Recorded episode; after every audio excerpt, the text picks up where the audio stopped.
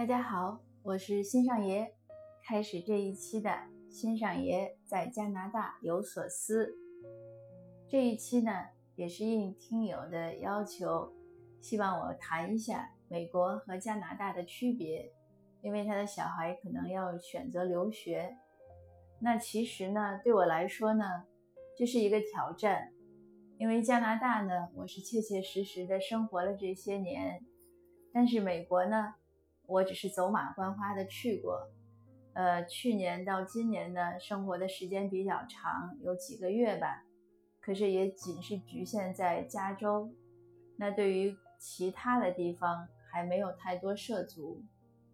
那我现在呢，就是就我大概的一些了解，还有像新闻听到的呀，呃，还有朋友们的感受呀，还有读书读到的呀，总之呢，就是说一些粗浅的看法。但是呢，如果您想具体的了解、具体的体会这两个国家的差异呢，肯定还是要呃亲自过来看一看再说。那从总体来说呢，这两个国家呢都在北美大陆，而且是相邻的，在温哥华的和平门的那个海关那儿呢立着一个界碑，界碑上有一句话，就是说美国和加拿大。是一个妈妈的两个儿子，当然也有一个笑话，有人就问说，父亲是谁？然后当时介绍这个 界碑的这个这个加拿大人就说，Who cares？就是谁管他呢？管他谁是父亲呢？那这两个国家呢，呃，都是以说英语为主。为什么这样讲呢？因为美国的那个只有一种官方语言，就是英语。但是呢，加拿大呢其实是两种官方语言，是英文和法文。那他们说英语的人呢，那说他们的祖先最早都是从，呃，英国来的，爱尔兰啊，英国就是呃，应该是叫这个英英那个叫什么大英帝国吧，呃，大家都知道。呃，美国很著名的就是有一些英国的清教徒乘坐五月花号抵达美国，开始了美国后来多少年的建设。当然也有其他国家的移民，因为很早以前我看过一个历史材料，就是说美国建国的时候呢，当时德裔已经很多了，他们曾经投票来决定是英文还是德文是官方语言。大概只有一票之差，英文获胜，所以可见当时德裔也蛮多。那加拿大呢，会有一些区别。加拿大呢，最早呢，就是其实没有加拿大的概念，最早都是在美，在北美这一边，然后都是英联呃英国的殖民地，呃英国人来，法国人来。加拿大最早被开发的呢，不是我们温哥华这边，这边是西边。它最早呢是东边，因为东边呢靠近欧洲，所以最早是东边。因为东边那个那个有一个有一个海湾型的地方，它捕鱼非常方便，所以最早以前是荷兰人，后来是法国人和英国人在争那一块地方，然后争来争去呢，就逐渐往岸上迁移。当然，它有一个很漫长的历史，英国和法国也打了很，就是经常会为抢夺殖民地打仗，最后呢。就是其实刚开始呢是英国是法国人建了一块殖民地，但是最后英国呢因为英法战争英国胜了，法国又把那块殖民地让给了英国，这样就导致一个一个隐患，就是那一边的人都说法语，一直就保留到现在。所以加拿大是英法双语国家。为什么说隐患呢？因为那个法就是法语区，像魁省，他们一直都有很强的独立意识。又加上加拿大的政体，就是它这个联邦呢也比较松散，所以有也前些年有一年呢，魁省独立就很厉害，最后他们要全民公投，呃，当时我还没有来加拿大，那有人老移民讲的，就当时联邦政府呼吁每一个在其他省的魁省的居民都回到魁省去投票，希望能把魁省留下，后来可能也是微弱的优势留下了，魁省就没有独立。所以这个我我认为也是个也是个隐患，就是他经常会会闹，但是同时呢也反射出来一个问题是什么？就是它这个各个省之间的关系是相当的平等，和和联邦政府也是一种非常，呃，可能我们如果从传统的这种观念上不是很容易理解，就是它其实一种是很松散的一种合作的关系。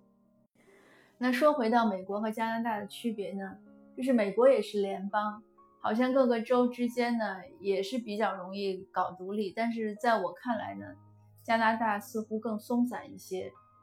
那美国呢？因为它英语是唯一的官方语言，呃，它呢就被人称为是一个文化的大熔炉，任何人去了美国都是美国人。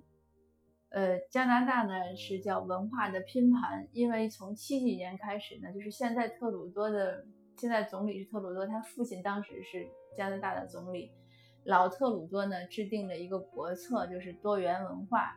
那这几十年来呢？多元文化在加拿大呢都是欣欣向荣，因此呢就说是文化的拼盘。那你每个移民来到加拿大，你都是可以，就是你肯定首先要要呃接受加拿大的这种基本的价值和文化，但是同时呢，你也可以很好的保留自己的族裔的文化，只要有法律和这种就是大的这个文化的，呃，就是不要和这个法律和大的文化冲突就可以。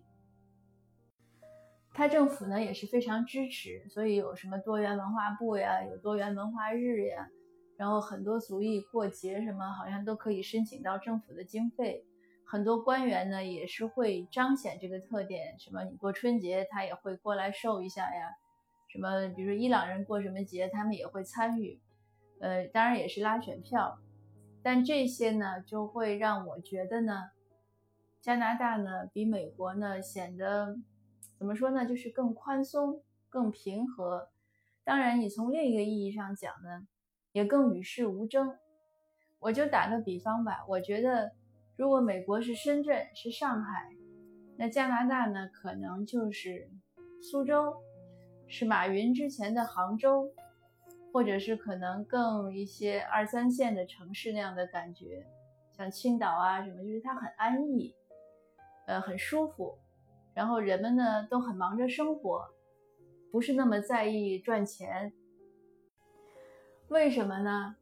呃，因为美国呢税要低一些，加拿大呢被称为万税之国，它的税非常高，呃，各种税，呃，什么消费税啊、所得税都很高。所以呢，加拿大人呢就是他会觉得你赚钱多了也是纳税，他就没有那么大积极性。当然这是我猜的吧，人家也没有这样说。可是确实，加拿大人特别爱玩。我刚来移民的时候，我同学比我早来十年，我当时就想做一些职业培训呀，我想看我要做什么新的职业。我同学就说：“哎呀，你急什么呀？说加拿大人都没有时间工作的，都忙着生活和玩了。”后来我发现他说的差不多，就是这边的人，你让他加班，他不加班，他不愿意给钱，他也不愿意。可是他一下班。可能就赶着给孩子去做义工，啊，或者就去哪儿划划游艇了，或者干嘛，或者 hiking 了，都是这样的事儿。所以也有人开玩笑说，如果中国人、美国人、加拿大人三个人都获拿了，比如说中了一百万，那加拿大人呢，肯定马上去环游世界了。那美国人和加那个中国人呢，大概会拿着这一百万去投资，去赚更多的钱。这个我觉得也蛮真实的，所以有的时候呢，美国人呢，你看电影里也会会这样说，他们会觉得加拿大是个大农村，呃，科技也不发达，然后人们也很懒散，就是就很很很慢吧，也不急，但是非常 nice，人非常好，呃，可是加拿大人看美国呢，呃，也许有点羡慕嫉妒恨，因为美国的工资要高，税又低，呃，然后。机会也多嘛，因为美国有三亿人，加拿大只有三千万人，他们的领土面积差不多大。那有的加拿大人呢，就会觉得美国像暴发户，所以两边的人呢都是互相取笑，当然也是很友善的玩笑。那另外一个原因，加拿大人为什么不着急赚钱呢？就是它是全民医保，教育也基本上都是公费。那你想，一般咱们赚钱就是买房啦、看病啦、孩子上学了。加拿大的大学呢不多，大概一百零一所还是多少所，可能九十几所全是公立大学，所以它学费也不会高，它也没有美国的藤校那样，因为藤校全是私立，它也没有那么好的学校。可是它的公立大学呢，基本上就是平均的水准呢还不错。那它基础教育都是公立，私立的也有，但是不多。私立的很多是教会学校。那医疗呢又是全民医保。呃，除了自己买药，那其他的不用花什么钱。你买药呢，也不会买的太多，因为你要买药买的太多，大概就该住院了。只要一住院，他就全部都包你，包括吃东西，就是医院里的餐饮都是免费的。那在这样的条件下呢，大概加拿大人呢就更懒得去赚钱，而且加拿大呢也确实机会少。你想，它三千万人口，三千多万吧，现在。而且因为加拿大其实比较冷，它那个纬度很高，那百分之八十的加拿大人呢，都是住在美加边境线上。你像我们可能离美国边境线就三十公里，很多人就百分之八十的人都是这样。那相应的呢，就是人口密度低的话，商业机会当然就会少，但是竞争压力也会小。竞争压力小呢，人少呢。呃，人和人之间的关系呢，可能就比较亲密一些，就是更那种乡土化一些。那美国呢，相对来说就更城市化一些吧。嗯，而且人多了呢，可能很多问题相应的就多了。大家看到最近新闻有一些报道。另外一个很关键的就是，美国呢是世界老大，那加拿大呢，我不知道排第几啊。还有呢，就是它在很多方面呢，还是要依仗美国。所以可能美国可以有些问题很硬，呃，但是加拿大呢有些问题呢就不太好意思很硬，因为硬不起来嘛，你跟人家没法抗衡。当然对政治方面呢我也知之甚少。那今天所有这些分享呢都是很很粗浅的、很肤浅的一些走马观花的想法。呃，还是那句话，您如果真正的想了解这两个国家，一定要自己过来体会一下。就是生活呢，永远都是小马过河，好不好？自己说了算，自己感受一下水深水浅，呃，才是最踏实和最靠谱的。那好，今天的分享呢就到这儿，谢谢您。